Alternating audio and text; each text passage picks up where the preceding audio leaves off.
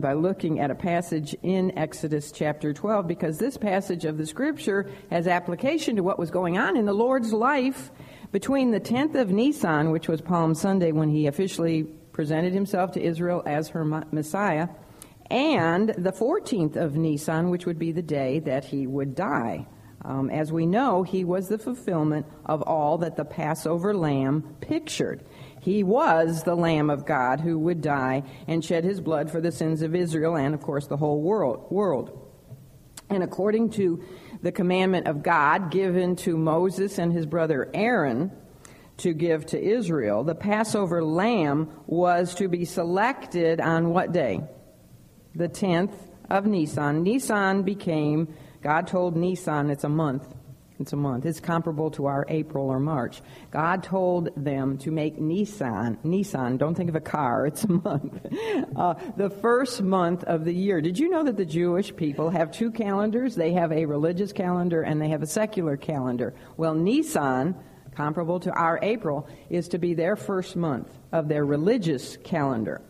But they were to select the first Passover, they were to select that lamb on the 10th of Nisan, and then for the next three and a half days until the 14th of Nisan, what were they to do? They took that little lamb into their homes, and they it became like a family pet. The children especially got really close to that little lamb. But they were to examine the lamb for the next three and a half days and to make sure it had no spots, no blemishes whatsoever, and then, hmm, kill it, slay it on the 14th. And of course, originally on the first Passover, they took the blood of the lamb and they applied it to the doorposts of their homes so that the angel of death would pass over any home whose the, the, lamb, the blood of the lamb was on the, the doorpost. And that's what I want to read to you because um, this examination process is going on right now in the Lord Jesus Christ's life. He had officially presented himself to Israel as her Messiah, her Passover lamb, the fulfillment of the Passover lamb, on the 10th of Nisan. And then, for the next three and a half days, he was being examined very, very carefully. And by whom? The religious rulers of Israel. He was in the household, as the household and those of, in charge of the household were the religious rulers, and they were examining him. We've already seen one examination question that they gave to him, which was to question his authority. We you know what, why are you doing, how are you doing the things that you're doing? Who gave you that authority? And we're going to also follow, uh, see three more examination questions. But they didn't know it, but they're fulfilling the, the, um, the whole picture of the Passover lamb. So let's look first of all at Exodus chapter 12. I want to read verses 1 to 3, and then we're going to skip down and read verses 5 and 6, where it says, And the Lord spake, this is the Lord God, spake unto Moses and Aaron in the land of Egypt, saying, This month, and if you want to write in your Bibles, that's Nisan, N I S A N. This month shall be unto you the beginning of months. It shall be the first month of the year to you. Speak ye unto all the congregation of Israel, saying, In the tenth day of this month they shall take to them every man a lamb, according to the house of their fathers, a lamb for an house. Now look at verse 5. Your lamb shall be without blemish, a male of the first year. Ye shall take it out from the sheep or from the goats, and ye shall keep it up until what day? The fourteenth day of the same month. and the whole assembly of the congregation of Israel shall kill it in the evening, which was at the ninth hour, three o'clock in the afternoon, which was exactly when Jesus died, on the 14th of Nisan at three o'clock.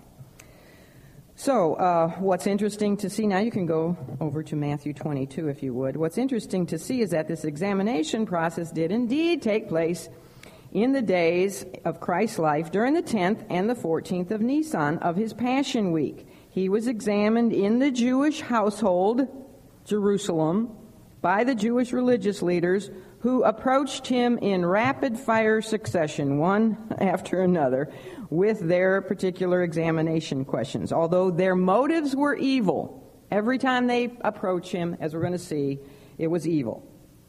Uh, yet the Lord God was using these official religious leaders of the nation to complete his perfect picture of the true Passover lamb.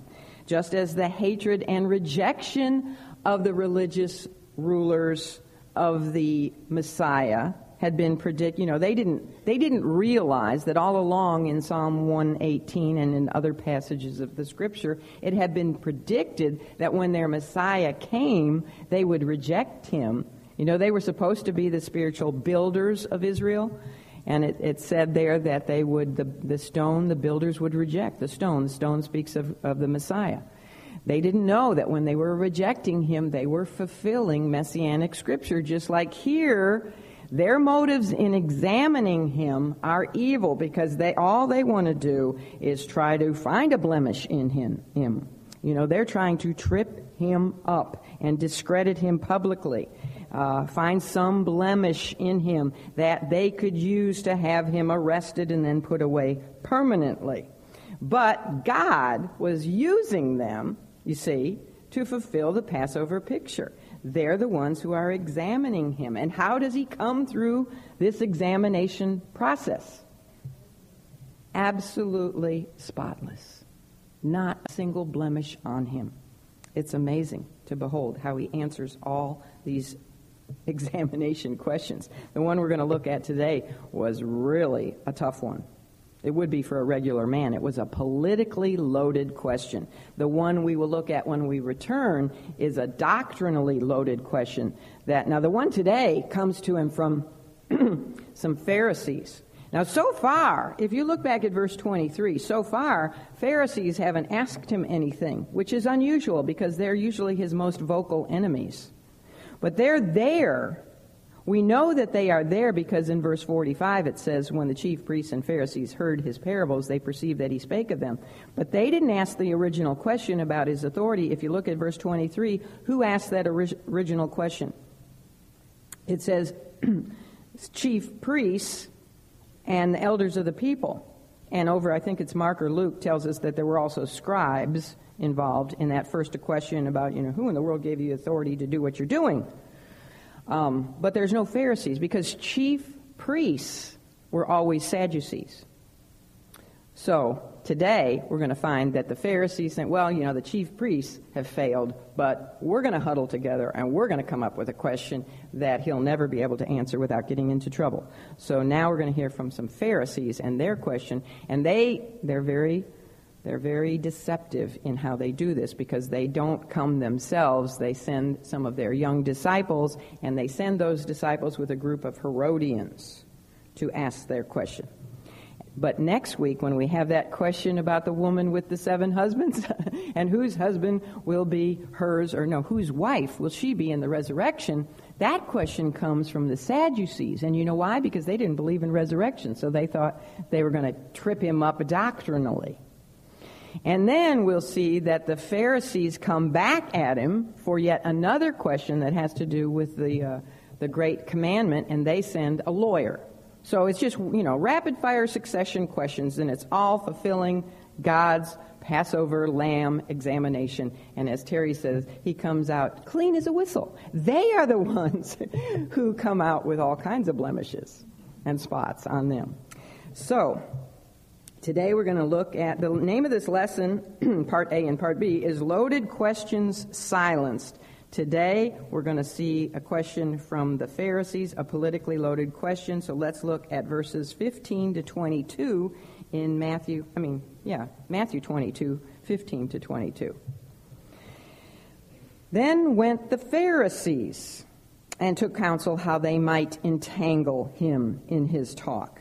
And they sent out unto him their disciples with the Herodians, saying, Here's what their disciples, the young Pharisaic disciples, along with a group of Herodians, say to Jesus Master, we know that thou art true, and teachest the way of God in truth. Neither carest thou for any man. In other words, you're no respecter of persons. We know that. For thou regardest not the person of men. Tell us, therefore, what thinkest thou? Is it lawful to give tribute unto Caesar or not? But Jesus perceived their what? Wickedness, and said, Why tempt ye me, ye hypocrites? Don't you love that?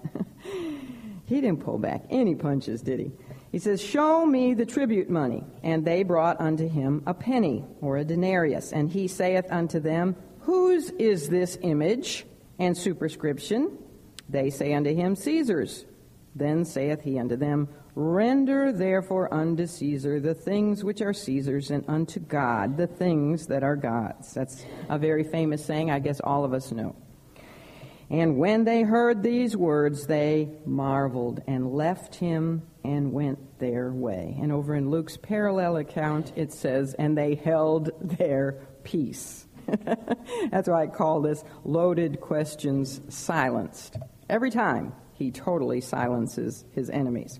Well, some Pharisees who obviously had been present to hear the Lord's long parabolic answer to the chief priests and, and, and elders' first question, you know, challenging his authority. They had been there and they had heard his answer, but so far they hadn't spoken up. But now we find out in verse 15 that they left the temple area. And by the way, we learn from, after all these challenge questions, he has that you know, he looks over and sees the widow who puts her two mites into the temple treasury. So we know where he is when all this is going on. He's in the temple and he's in the court of the women. Well, the Pharisees leave the court of the women and they go over probably to the Sanhedrin Council building, which isn't that far away, and they have another little huddle, or they have a huddle session. They have a caucus session. They say, well, those chief priests weren't able to get him, but we're going to come up with a question that's really going to get him. And they they uh, took counsel. It says how they might entangle him in his talk. Now, these were the Lord's most vocal enemies. If anyone of the Jewish sects, S E C T S, was um, his greatest enemies, who would you say they were? Probably the Pharisees. The Pharisees were the most vocal. The Sadducees had the most power, but the Pharisees were definitely the most vocal. So it's not surprising we hear from them now. They're more determined than ever to, uh, to, um, to, to come up with something that is going to trap Jesus. And the, the word that is used there, the Greek word for entangle, where it says that. Um, they wanted to find something how they could entangle him. That is a word that means to trap. Just like it's the same word that, that the Greeks would use to trap a bird in, a, in some kind of a trap, or to trap a mouse, or to trap some kind of an animal. And Mark tells us in Mark 12 13 that they wanted to catch him in his words.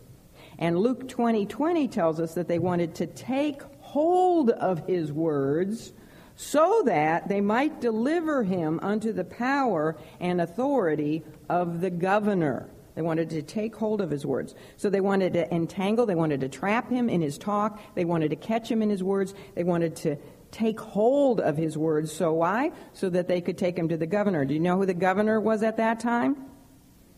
Pontius Pontius Pilate.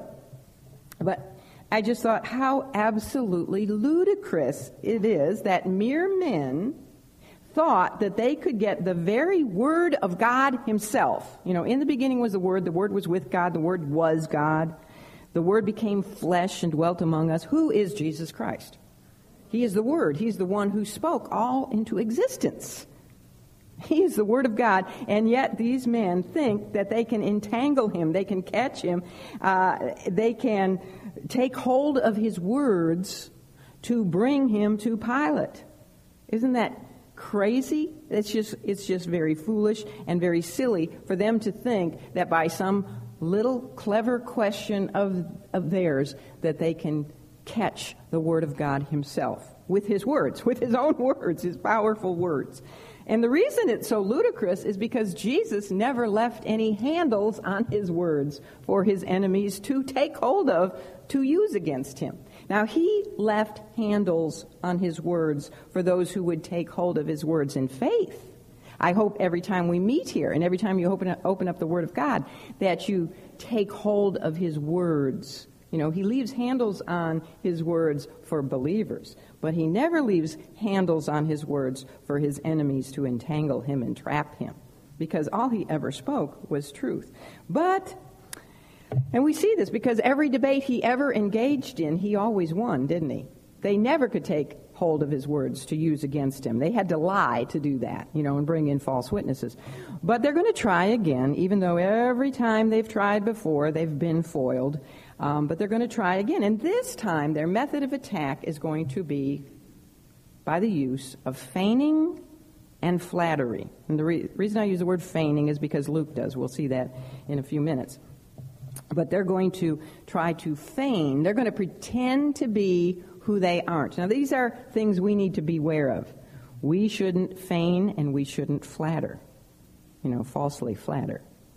Beware of feign, beware of pretending to be something you're not to get what you want, and beware of flattering someone to try to get what you want. But that's what they do. The plot that was devised by the Pharisees involved sending to Jesus some of their young disciples, apprentices, future Pharisees, who they figured Jesus would not recognize. I guess they didn't have the Pharisaic robes and all the attire of the Pharisees because they were still young and they were apprentices. So they figured that Jesus wouldn't know these young men, and um, they would send them in their place to ask their little trick question. Luke says, now here it is. Luke says this in 2020 they sent spies which should feign themselves just men. In other words, these young men, these young disciples, are going to Jesus feigning themselves, pretending to be just men. Now, isn't that sad? that they had to pretend to be just. you know, they're future spiritual leaders of the nation, and here they have to pretend that they're just. This was outright deceit on the part of the, uh, of the Pharisees and these young men. First of all, because the Pharisees themselves did not go. It was deceit on their part um, that they didn't go. They sent these men deceitfully, these young men, uh, because they knew if they went to Jesus with this question, he would know who they were. He'd had many encounters with them. He knew how they dressed. And so he would be on alert. And he may think before he answers the question. Second, this was outright deceit because the young disciple, Pharisaic disciples were pretending to be just men, to be holy, and to be righteous instead of the rascals that they were. And they were instructed by the Pharisees uh, to flatter Jesus. They were to pretend to be some of his admirers who genu- genuinely wanted his answer to a matter that they um, were troubled with, and that the, the Jewish people had been troubled with this matter for many, many years. And it was a continual issue of debate among them. You know, should we pay the, they did pay the tax, but they didn't want to. And so they were always debating about paying the tax to Caesar. The contention had to do with the Roman poll tax or census tax, and I'll talk more about that later because that's what this whole issue is about. Coming with some Herodians, and that's what we're told in verse uh, 15, or is it 16? Yeah, 16, that they came with some Herodians, would make it, um, and now Herodians, they politically supported the Herod dynasty. That's where they get their name, Herodians. They were Jewish fellas, but they supported the Herods, which was bad because the Herods were sitting as kings and tetrarchs over Israel, and they had no right to be because they weren't even Jewish. They were Edomites. They came from the line of Esau, not Jacob. And they had no right to be. But you know, it started with Herod the Great. Remember him? He was the Herod who was sitting as king of, uh, of Israel at the time Jesus was born. He was the one who was responsible for all the little boys in Bethlehem under the age of two being slaughtered. And he had sons, and they became tetrarchs, and one of them was Herod Antipas, who had just not too long before this beheaded John the Baptist. But these Herodians were Jewish people who supported the Herod dynasty and also the Romans who put the Herods in those positions. And yet these young Pharisees come with these Herodians and they're making it look like they, you know, they're just men. They're nice, sincere young guys. Maybe the Herodians were young guys too. And they had been having a debate among themselves. You know, should we pay the tax? The Herodians would, of course, say, yes, we should. And the young Pharisees would say, no, we don't think we should. And they're having this debate. And then they, one of them says, oh, I know. Why don't we go ask that famous master teacher? He's probably in the temple, and we'll get his wise opinion on this matter. That's how they want Jesus to think that they're coming to him. Okay? But they're not. You know, they're all, they're, this is all a plot by the Pharisees. In verse 16, we learn the words of flattery that these disciples of the Pharisees, along with the Herodians, were to use when they approached Christ. And I'm sure all this was set up by the Pharisees. They told him exactly what to ask him and how to say it. So here's what they say Master, we know that thou art true, and teachest the way of God in truth. Neither carest thou for any man, for thou regardest not the person of men. You see, they were doing their pretentiously pious best to butter him up. So, uh, with their words of praise, because they wrongly thought that Jesus was like most men. They wrongly thought that he was like themselves and that his ego would be so stroked by these words of praise and these words of admiration and by this request for his wisdom, you know, from these young, supposedly sincere and righteous young men, that, uh, that he wouldn't hesitate to give them an unguarded response. In other words, you know, they'd so stroke him that he would immediately give his wisdom on the matter. They thought that by good words and fair speeches, flattery, that they would throw the Lord Jesus off balance. What a joke. You can never, ever throw the Lord Jesus off balance. Ironically, however, we find that everything these young disciples said in their pretentious flattery of Jesus was true. He was master, and the Greek word used there for master is didaskali. It's uh, like teacher. He was a master teacher. He was the best master teacher this world has ever seen. But he was even more than that because he was a master of the whole universe. Also, it says they said that he, we know you're true. Well, he is true. He was true. Actually, he is the truth. Is he not? He is truth incarnate. And he did teach the way of God in truth, as they said, because he taught the way of God in truth is through him. He is the way to God. He is the truth. He is the way. He taught men how a man is to live and how a man is to behave if he wishes to please God. And that was something that these young men desperately needed to listen to because they were currently involved not in the way of God in truth, they were involved in the way of Satan. They were all about deception, and Satan is the master of deception, isn't he? So they really, you know, if, if they really believed that he did, that he was truth, uh, true, and that he did teach the way of God in truth, then why in the world were they trying to deceive him? Why didn't they listen to him? Why didn't they obey his doctrine? And then they said that he didn't care about what men said about him, that it didn't influence him or his actions, that he didn't regard a, man, a person's, a, a, an individual's person or their power, which is true, right? He, he was no respecter of persons. Uh, he always spoke the truth to a person, whether that person was a king or a tetrarch or a governor or whoever. He didn't care if they were a king or a pauper. He would speak the truth because he had no fear of what men could do to him. However, the, uh, the, the Pharisees' disciples were instructed to say this to Jesus. You know, we know that you don't fear any man and that you'll just say it like it is, Jesus. They were told to say that to him so as to flatteringly invite him to respond fearlessly to their question about paying the tribute money to Caesar. You see, they're, they're, they're buttering him up for, they're flattering him for the kill here, is what they're trying to do. In other words, they're saying, We know you don't care who a person is, Jesus, so you're not going to fear saying something against Caesar. Should we pay the, the tax to Caesar? You know, they want him to say, No, we should not pay, as Jews, we should not pay the, the tax to Caesar. And uh, that's why they have a group of Herodians with him, by the way, because if he said, no, do not pay, pay the tax to Caesar, what do you think the Herodians would do? Run off. They're all ready to go. They're ready to run off to Pontius Pilate to say, Jesus just spoke against Caesar. He's an insurrectionist. Pilate would have to come and arrest him, and that would be the end. So, at this point, let's talk a little bit about the differences, because it's just amazing that these two groups are together the Herodians and the Pharisees because they have major differences. Let's talk about some of the differences between the Pharisees and the Herodians. The Pharisees were the conservatives of that day. They believed uh, that Israel should be free under her own laws of the Old Testament.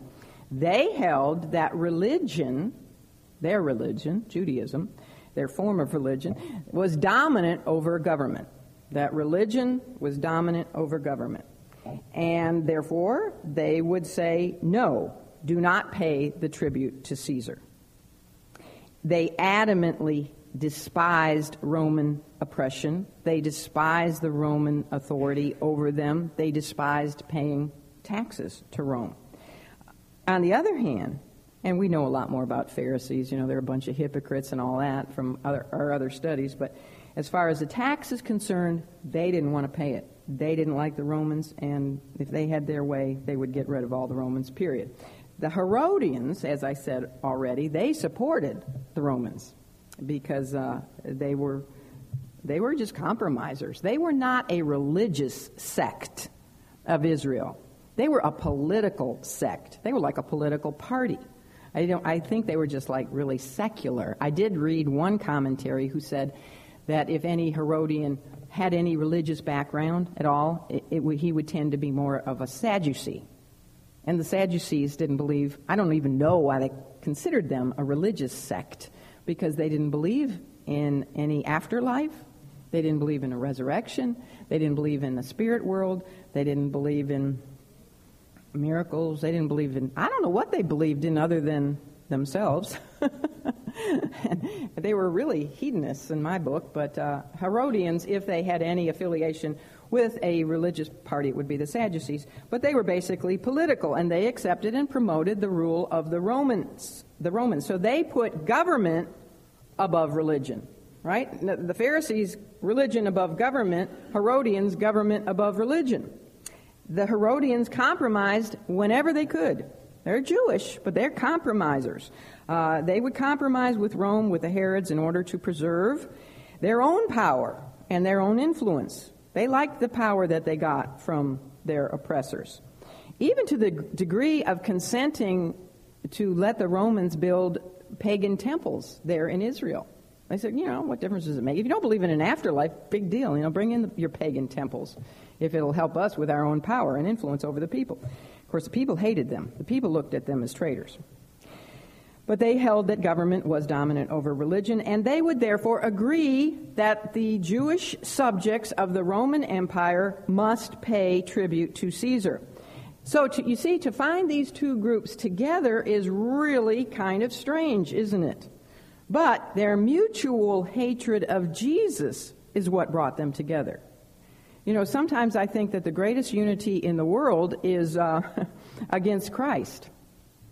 In the secular world, the greatest unity, now the greatest unity in the world, spiritually speaking, is the unity we find in the body of Christ our oneness in Christ because you know we can have all different backgrounds and go to different kinds of churches and go anywhere in the world be different ages have all kinds of differences but yet we have this unity in Christ if we're truly born again don't we that's an amazing unity. It's a wonderful unity. But as far as the secular world is concerned, I would say that the greatest unity is against Christ. You know, men might despise one another, nations might hate one another, war against each, each other, and disagree with one another, but they despise Christ even more. And they will join hands to, to oppose him and his cause. And isn't this exactly what's going to take place at the Battle of Armageddon? All the nations of the world will be gathered t- together to, uh, originally, they're fighting one another. They're all against Israel, but they're fighting one another until who appears in the sky?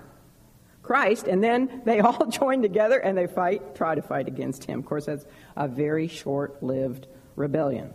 You know, just one word from his mouth, the word of God, and it's all over. Well, the Pharisees wanted a delegation of Herodians to join with their own disciples on this venture so that they, the Herodians, would be witnesses to the response Jesus would give when he uh, was asked about paying the Roman taxes. The Herodians, as I said, have, have us, had a strong allegiance to Rome, and the Pharisees knew that they wouldn't hesitate to run to Pilate the minute Jesus said, yes, I mean, no, we shouldn't, we shouldn't pay the, um, the, the tax to Caesar. Just think if the Pharisees had tried to do this little game without the Herodians. If the Pharisees, either themselves or just their disciples, had gone to Pilate, let's say Jesus says, No, we shouldn't pay the tax to Caesar, and the Pharisees run off to tattletale on him to Pilate. and tell Pilate, you know, this Jesus is an insurrectionist who's trying to stir up trouble for the Romans. He's against Caesar. He just spoke against Caesar. Pilate, you see, would have a lot of difficulty believing them because he knew how much the Pharisees hated the Romans. So the last thing they would ever do would be to report on someone who was trying to revolt against the Romans. He would think, Pilate would think, that they must be up to something. And he might even suspect them of the uprising that they were trying to pin on Jesus. So even if the Herodians were irreligious traitors to their own Jewish people, the Pharisees needed them in this little wicked plot of theirs to entangle Jesus, to ensnare Jesus. And by the way, let's look at the Herodians' perspective of Jesus for a minute. How do you think the Herodians felt about Jesus? Well, they probably feared him in that he might actually stir up the people. He might be successful in stirring up the people in a revolution against Rome. After all, what had happened just two days earlier on Palm Sunday? The people were really stirred up about him, and they were calling him their king and uh, their Messiah, and they expected him to, to revolt against Rome. So the Herodians, they always, they always opposed anyone who came along with me- any messianic claims because of the disturbance of the status quo that such claims caused among the people and what that would mean to them. They must have known also that Jesus had not too long before this called Herod Antipas a name. What was that name? That old fox. They knew, the Herodians knew that Jesus didn't have a lot of love in his heart. Well, you know, Jesus is loving, so, but that he was against Herod. How could I word that? Uh, because Herod had just killed his, his friend, John the Baptist. He had beheaded John the Baptist. And, of course, thinking the way they would think, they would think that if Jesus did rise to a position of power, one of the first things he would do would be eliminate the Herods. Now, I don't know if Jesus would do that. He'd try to win them over to himself or something, but, but that's how they would think. And so uh, they, were, they were fearful of Jesus. So even though the Herodians despised greatly those self righteous Pharisees who were always looking down their long, pious noses at them and put them in the same category as they put publicans and harlots and Gentiles, the Herodians you know, to the Pharisees, they were like Gentiles. They were traitors. Yet, uh, they, they feared, the Herodians feared Jesus more than they hated the Pharisees. And as far as Jesus' answer to the question, What thinkest thou, is it lawful to give tribute to Caesar or not? As far as that, his answer to that question was concerned, the Herodians probably felt they couldn't lose, no matter which way he answered. Because just think of this if Jesus said, yes, pay the taxes to Caesar, then that would elevate the Herodians because that's what they were saying. Yes, pay the taxes to Caesar. And that would, you know, make them look right and the Pharisees look wrong. Although more likely it would result in Jesus completely losing his appeal to the Jewish multitudes because they want him to they would want him to say no, don't pay the taxes. So the crowds would be very disenchanted with Jesus. And, uh, but according to the Herodians, that would be okay too. Because if Jesus lost his great following, that would be fine. Then they'd be in the clear and they wouldn't have to worry about an uprising against Rome. So they, they figured they were in a no lose situation, and they agreed with the Pharisees in that they saw no way Jesus could answer this question and not himself get in trouble. They saw it for Jesus as a no win situation. Because if he said, no, the taxes should, be, should not be paid to Caesar, he would get in trouble with Pilate and the Romans, right?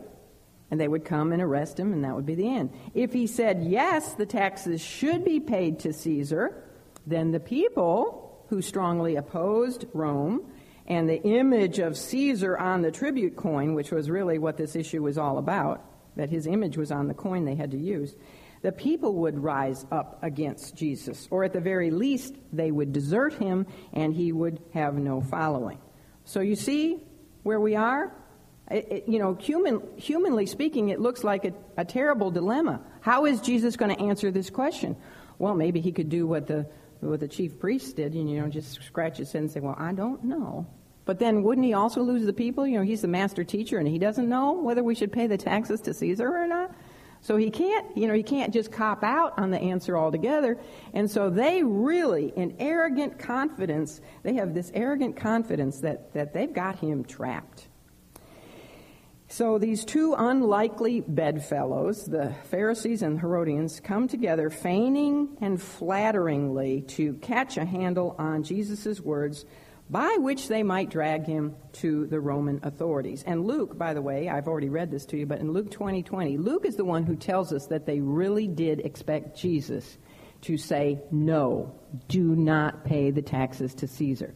And the reason we find this from Luke is because he says that, you know, um, they wanted to take hold of his words so that they might take him to the governor. So that's what they're really figuring he is going to say. Well, the Lord, does this surprise you? His response to their question begins with, doesn't surprise you at all, does it? It begins with a question of his own. He says in, what verse is this? Um, 18, end of 18, yeah. It says, Jesus perceived their wickedness, and he asked them a question Why tempt ye me, ye hypocrites? And I love that. Uh, that immediately told his challengers many things, that question. First of all, it told them he saw right through to their hearts. He knew their hearts. He had not been tricked by either their feigning to be something that they were not, or nor was he deceived by their flattering tongues. He knew that they had an evil motive and that they were trying to tempt him. If you put all three synoptic gospel accounts on this little episode together, we find that Matthew tells us there in verse 18 that he perceived their wickedness. Mark tells us that he knew of their hypocrisy. And Luke tells us that he knew of their craftiness. They might have tried to feign themselves off as being righteous. But the Lord knows what's in a man, doesn't he? He can read the heart like an open book, and that, you know, that can be kind of scary. He knows exactly what's going on in here and in here every moment of every day. He knew exactly what was in man. He's never deceived. And this was yet another another proof of his deity, wasn't it? Another proof of his deity that he knew, you know, I know who you guys are. You're not tricking me one single bit. It spoke of his omniscience. He saw right through the wicked, crafty hypocrisy of their hearts. His, and his question further told his challengers here the truth of what they had just said about him. What had they just said about him in their little flattering speech? That he didn't fear any man, that he was not a respecter of persons. Well, here he's proving that that's true. He didn't fear uh, or care about their power over him to do him harm.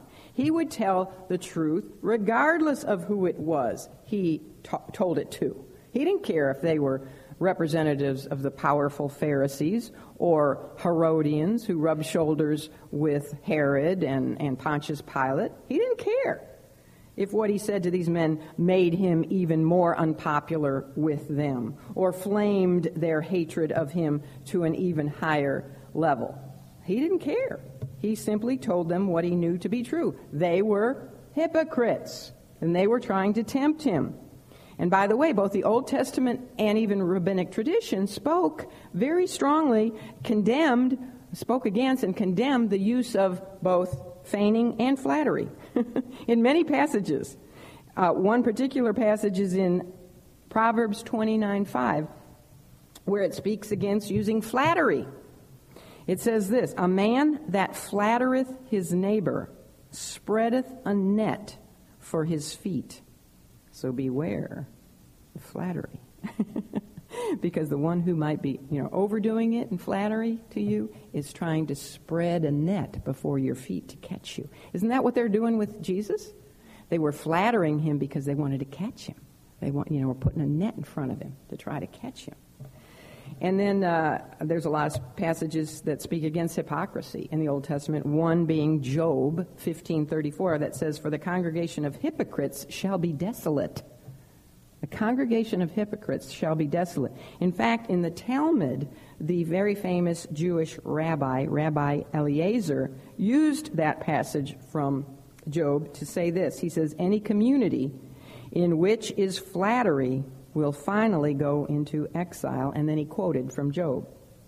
And as we know from history, the hypocritical leadership of Israel did indeed send the whole nation into exile, did it not? In 70 AD. So it's true, and they were warned against this, but you know they're using it anyway. They're using anything they can to try to get Jesus. Flattery and hypocrisy.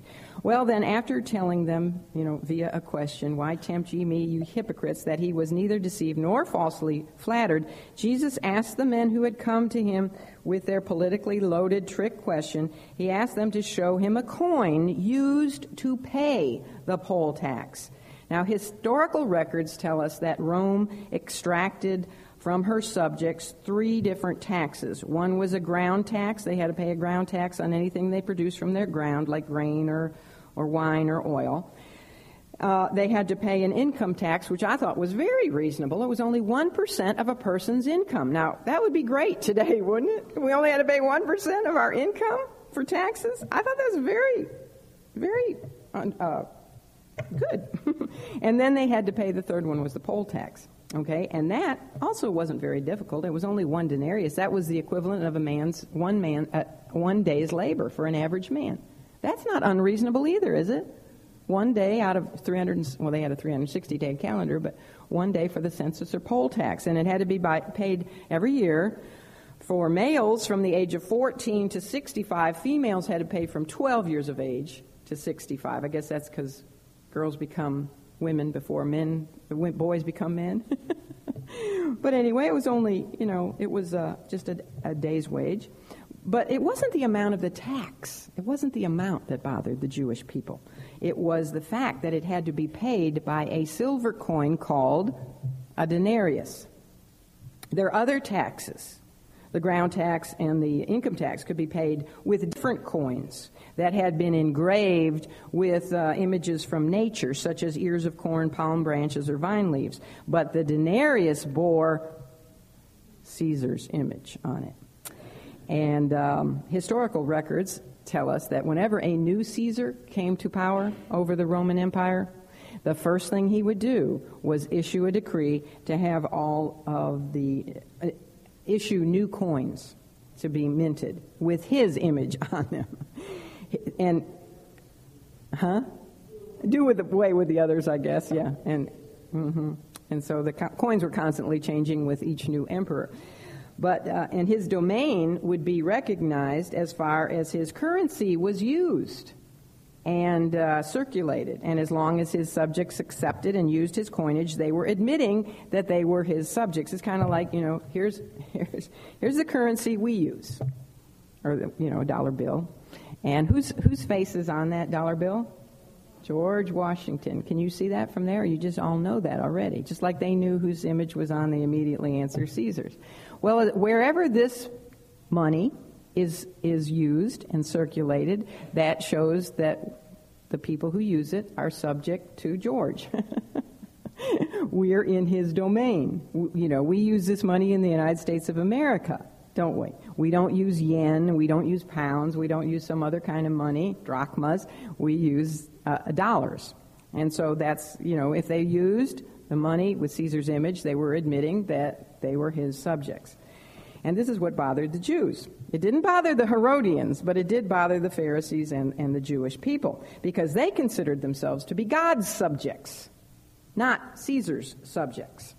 And, you know, even in that, they're rather hypocritical because we know that they really didn't subject themselves to God, to God either, did they? I mean, they would say they did, but they obviously didn't because they would kill God's servants. They even killed God's son. They didn't recognize God in his son. So, you know, they're hypocrites hypocrites through and through. But uh, so it was offensive to them because they didn't consider themselves Caesar's subjects, and furthermore, it was offensive to them because of the engraved picture of the Roman emperor on the coin. And this issue was particularly offensive to them because, well, at the time of Christ's birth, Augustus Caesar's image, you know, he was the emperor when Jesus was born, Augustus Caesar. And his image was on the coin, and he had claimed for himself divine status. He claimed that he was a god. In fact, when Jesus was about five or six years old, there had been an insurrection in Israel, and it was started by a man named Judas of Galilee. And it was over this very issue of paying the poll tax uh, with a coin that had Caesar's image on it. You know, they thought that that was against the first and second commandments, which are, Thou shalt have no other gods before me, and thou shalt make unto thee no graven image, and, and thou shalt not bow down to it. And so that's why they're having a big fit over this coin. That they're not going to use this coin to pay the tax because um, it's it's in disagreement with the first and second commandments. Well, you know, I don't have a problem using this, even though it's got somebody's image on it, because I'm not bowing down to him, to George, and worshiping him. You know, that, so they were kind of missing the point there, but Jesus will explain that. But in 6 AD, this Judas of Galilee started an insurrection. And his cry was that because God was the only true God, the poll tax should not be paid to Rome. And Judas of Galilee had a big following. He got a lot of people to um, follow him in this attempted insurrection. But Rome put it down. And Gamaliel, how many of you have heard of Gamaliel? He was a famous Pharisee. His name is in the Bible. He actually taught Saul of Tarsus. He was Saul's teacher. Saul became Paul, the Apostle Paul. Well, Gamaliel actually spoke about this Judas of Galilee. His name is also in the Bible in Acts 5, verse 20, uh, 37. And uh, Gamaliel said that many people followed Judas of Galilee in his poll tax revolution, which was put down by Rome, and that Judas perished and the people that followed him were scattered. So his name, you know, it's really talked about in the Bible. This was all about the poll tax. And then did you know this? Behind the Jewish rebellion that uh, was against Rome, that began in 66 AD and ended four years later in 70 AD, when, yeah, the temple was burnt down, Jerusalem was destroyed, and the Jewish people were scattered to the four corners of the earth and didn't return until 1948. Did you know that behind that insurrection that began in 66 AD was this whole issue of paying the poll tax with the coin that bore Caesar's image and inscription on it. So you see, this is this was no little issue with the Jewish people. This was a politically loaded question that they were giving to Jesus. And I gave you all this history so that you would know just how serious this question was to them. And this is why Jesus requested that one of the coins be brought to him. He was going to use it, as I did a minute ago, as a visual aid to teach the people about the important truth concerning dual citizenship. And some man, somebody ran off to get him one of the requested coins. I don't know where they got it from, but pretty soon they came back and they had the coin. And I guess they were still hoping that he was going to fall into their trap. You see, even though they now knew he had not been deceived by their hypocrisy, they still figured he had to answer their question and that he had no way out of answering their question without getting himself in trouble with either Rome or with the Jewish people. So they were all too eager to go fetch him a denarius. And when it was brought to him, he asked another question. He asked a simple question Whose is this image? And the Greek word is icon, icon, and superscription, epigraphy. You know, what's it say? Like I asked you before, whose is this picture? That's George, and under it it says George Washington. So he's, and they didn't have to look, like you don't have to look probably. You knew whose picture, they knew whose picture was on there, um, and they answered him Caesar. On one side of that denarius was the image of Tiberius Caesar, who was now wasn't Augustus Caesar anymore. We're about 32 AD, and it's Tiberius Caesar, and his image is on one side of the coin. And if you flip the coin over, there he is again, sitting on his throne in priestly robes because he considered himself the high priest of um, the Roman Empire. So he was in priestly robes, not in kingly robes. And the inscription on the coin, of course, was his name. Well, thinking that finally Jesus was going to have to have to uh, speak some very dangerous, dangerous to himself words about the man whose face was on that coin, his his opponents quickly did answer his question by saying it was Caesar's face, and then, then, then, then came the shock. Then came the shock of his short but very, very brilliant answer. I don't know if we understand how brilliant his answer is here when we read it. You know, we just, because we've heard it so often that, and we know the teaching behind it, that we just kind of take it for granted. But this was unheard of in that day. And it was so brilliant that even his enemies, if you look down at verse 22, even his enemies marvel at the brilliancy of his answer here. He said, Render therefore unto Caesar the things that are Caesar's, and unto God the things that are God's. Now, what we have to understand, first of all, is that the Greek word for render is not the same word that the young Pharisees had used up in verse 17 when they asked their original question, Is it lawful to give tribute unto Caesar? They're talking about giving. You know, if I give you something, it's like, you don't deserve it, Terry. Here's a dollar. I'm just giving it to you. Right? But when you when he used the word render, he didn't use the word give. He used the word render. And render is the Greek word that speaks or in Greek, it is a word that speaks about paying back. Now, if I give this I render this to Terry, it's because I owed it to her. I'm rendering it. I'm paying back. It implies a debt and it carries with it the idea of obligation for something that is not an option, but a responsibility. Whose image is on the coin, he wanted to know. He was teaching the Pharisees to understand that some things, some things belong to an earthly power. The image was Caesar's, right? They had just said that. The inscription was Caesar's. And so the point he was making was clear. They, they got it. They understood the difference in words he used.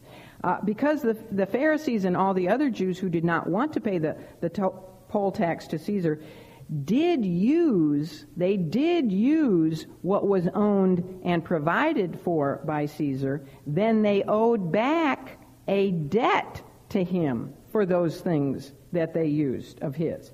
So Jesus was saying that it was lawful to pay back the poll tax to Caesar because the tax is Caesar's, the coin is Caesar's, and it pays for those things in Caesar's domain that the Jews both used and benefited from.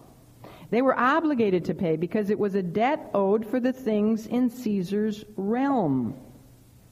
When I use this dollar uh, to pay my taxes, I'm using it to pay for things I enjoy in the realm of George Washington for living in the United States, right? And there are a lot of wonderful benefits that we have. You know, we might complain about paying our taxes, but we have a lot of privileges in this country, living in this country. I mean, we take for granted the highway out there that I can just get in my car and go on that road, smoothly go back to my home in Moore County. You know, we shouldn't complain about the privileges there. It's, it's in the, the physical realm. It doesn't mean that I bow down and worship the guy whose picture and inscription is on this. The Roman Empire had provided many, many positive services and benefits for her conquered peoples. And the greatest one of all was the Pax Romana, the Roman peace. Under Rome's protection, nations, especially little nations like Israel, they didn't have to worry about wars from vicious nations. They didn't have to worry about the Philistines invading and the Hittites and the and the Jebusites and the Parasites, and the, the Assyrians and the Babylonians because you know Rome protected her people. Yes, they were under the mighty arm of Rome, but that was pretty much a good thing because there was peace within the Roman Empire. They were free from war and people could travel in relative safety anywhere in the in the empire because of the Pax Romana and because of the great highway system that had been developed by Rome. That was previously unheard of for individuals to travel from one part of the world to another in relative safety I mean, they'd be killed along the way. You know, you had to go in a big caravan. So they, they provided a lot of protection for them, and also under the rule of law offered by Rome, there was protection against thieves. I mean, they punished thieves and criminals, etc. And the Romans built a vast aqueduct system that provided her peoples with a, a, a, beneficial water supply. So there were a lot of things. And the Pharisees had considered payment of, of any tax to Rome or to Caesar as something that was not their duty. But the Lord was simply telling them that the payment of the tax was not only legal, but it was something that they were morally obligated to do. It was paying back a debt. It wasn't immoral for them to pay the tax. They were morally obligated to do it. Render, pay back. You and I it's a command. Render to Caesar the things that are Caesar's. You know who issued that command? The Son of God himself. So, you know, you can't, you don't have any excuse for not paying your taxes. Even if we don't like them, even if it isn't just 1% and you have to work until half of the year is over to pay your taxes, it's a command by the Son of God. We do need to pay our taxes. Those who receive the benefits of of Rome's privileges and services were under moral obligation to render back the stipulated portion of taxes. Now, the, the Lord's words to the Jewish people here, you know, were expanded upon in the New Testament. Um, and, and they were taught to Christians. True believers, true believers, you and I, I hope everybody in here is a true believer, we have a dual citizenship. We are temporarily citizens of this world, are we not? But our permanent and true citizenship is in heaven. Philippians 3:20. As citizens of this world, we must respect the offices of earthly rulers or elected leaders. We must respect the offices. We must pay our taxes. We must obey the laws of our land, which includes the speed limits. and we are even commanded to pray for those who are in authority over us. 1 Timothy 2:1. Human governments are necessary. You know, sometimes we complain about them, don't we? But they're absolutely necessary. God put governments there for our good because man is sinful. And can you imagine what living in this nation would be like without government? Every man doing that which is right in his own eyes. You know, they do that pretty much even with government and jails. And, but uh, without it, there would just be total anarchy. Well, Paul tells us in Romans 13 that a reason we are to obey those in, who are in authority over us is because they are God's ministers. What? You got to be kidding. Some of those guys are God's ministers. Well, they are. That's what it says in Romans 13. Even if those fellows don't, and women, don't know it, and don't even, even if they don't believe in God, nonetheless, they are God's ministers. Paul says there is no power but of God, and the powers that be are ordained of God. Who put those men and women over us? God. God is the one who sets up kings and takes them down, and presidents and Congress and all the rest of them. Therefore, Christians Above all other people, we are specially bound to be obedient in the matter of subjection to government. It says in Romans 13:1, "Render therefore to all their dues, tribute to whom tribute is due, custom to whom custom, fear to whom fear, honor to whom honor." And if you think that that is just asking too much of us, living in this day of corruption, you cannot turn on the evening news without hearing of more corruption in government in Washington, D.C. Corruption, corruption, corruption at every level.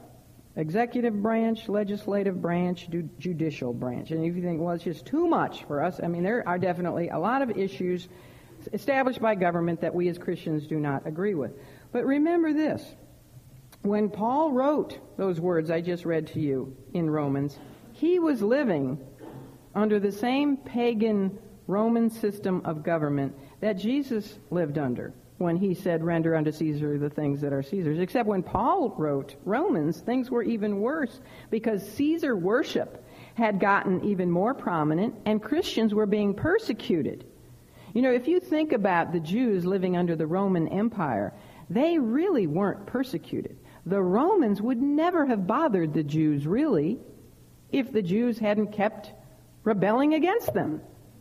It was the Jews' fault. They were always the ones who were starting the turmoil. And even Titus of Vespasian, when Rome was, um, when Jerusalem was destroyed and the temple was burned, he didn't give that order to burn it. They were trying, they, they tried, but the Jews were just so self righteous and so rebellious. But by the time of Paul, Christians were being persecuted. But the best citizen will honor his country because he loves and worships God. He will honor his country because he loves and worships God. Because he understands that God is sovereign, as I said, you know, and the Jews should have understood this. If they had really known God and if they had really understood the sovereignty of God, as is taught in Daniel, doesn't it say in Daniel that God is the one that sets up kings? I mean, didn't they know that it was going to be Babylon, Medo Persia, Greece, and Rome? that God had predicted Rome would, you know, follow Greece? And that all, everything was orchestrated by God? If they had really understood that God was the one who was moving the little chess pieces around on the chessboard, then they would have been able to submit to those in authority over them, the Roman Empire, and they would have looked for the good. They would have looked for the blessings in being oppressed by these people. Now, the Romans were human beings just like them, and in our study of Christ's life, we've met a lot of good Romans, haven't we? I mean, the two people he commended the most for their great faith were both Gentiles. One was a Roman centurion and the other was a Syrophoenician woman. And then there was that Roman centurion who was at the foot of the cross who recognized this surely must be the Son of God. If they, if the Jewish people had understood God's sovereignty, they could have said, well, there's a, there must be a reason for Rome, you know, us being subjected to Rome right now. There's a reason for all this. Maybe it's so that we can witness to these guys who are over here and have got a garrison here and these soldiers and Pontius Pilate. And so they should have had the attitude to be the best I can't say Christians because, because they weren't, but the best Jews that they could possibly be so that they could share the truth of Jehovah God, the true God with them. Like Paul did every time he was chained to another Roman uh, guard um, he would witness to that guard and they would get saved. They could have been using the Romans in their country as, you know, to be a testimony to them. If they had been loving and kind instead of looking down their noses at them and treating them so hatefully. And, and um, by the way, the poll tax rebellion was what started the sect of the Zealots. The Zealots were those, and Jesus had a disciple who had been a zealot, Simon the Zealot. The zealots were those who would slip on up on the Romans if they if they caught a Roman soldier in the middle of the night in the city, you know, behind a in an alley or something. They would go up and slit their throats and kill them. That's how much they hated the Romans. But if they had had a different perspective on things, if they had understood God's sovereignty, they could have they could have lovingly accepted the Romans and, and kindly and and with a sweet spirit have witnessed to them, and many Romans would have gotten saved. But so they they just and Peter didn't understand this either, did Peter? Peter originally didn't understand all of this. Uh, he did later when he was filled with the Holy Spirit and he grew spiritually. But initially he wanted to fight. He hacked off that high priest's ear, Malchus.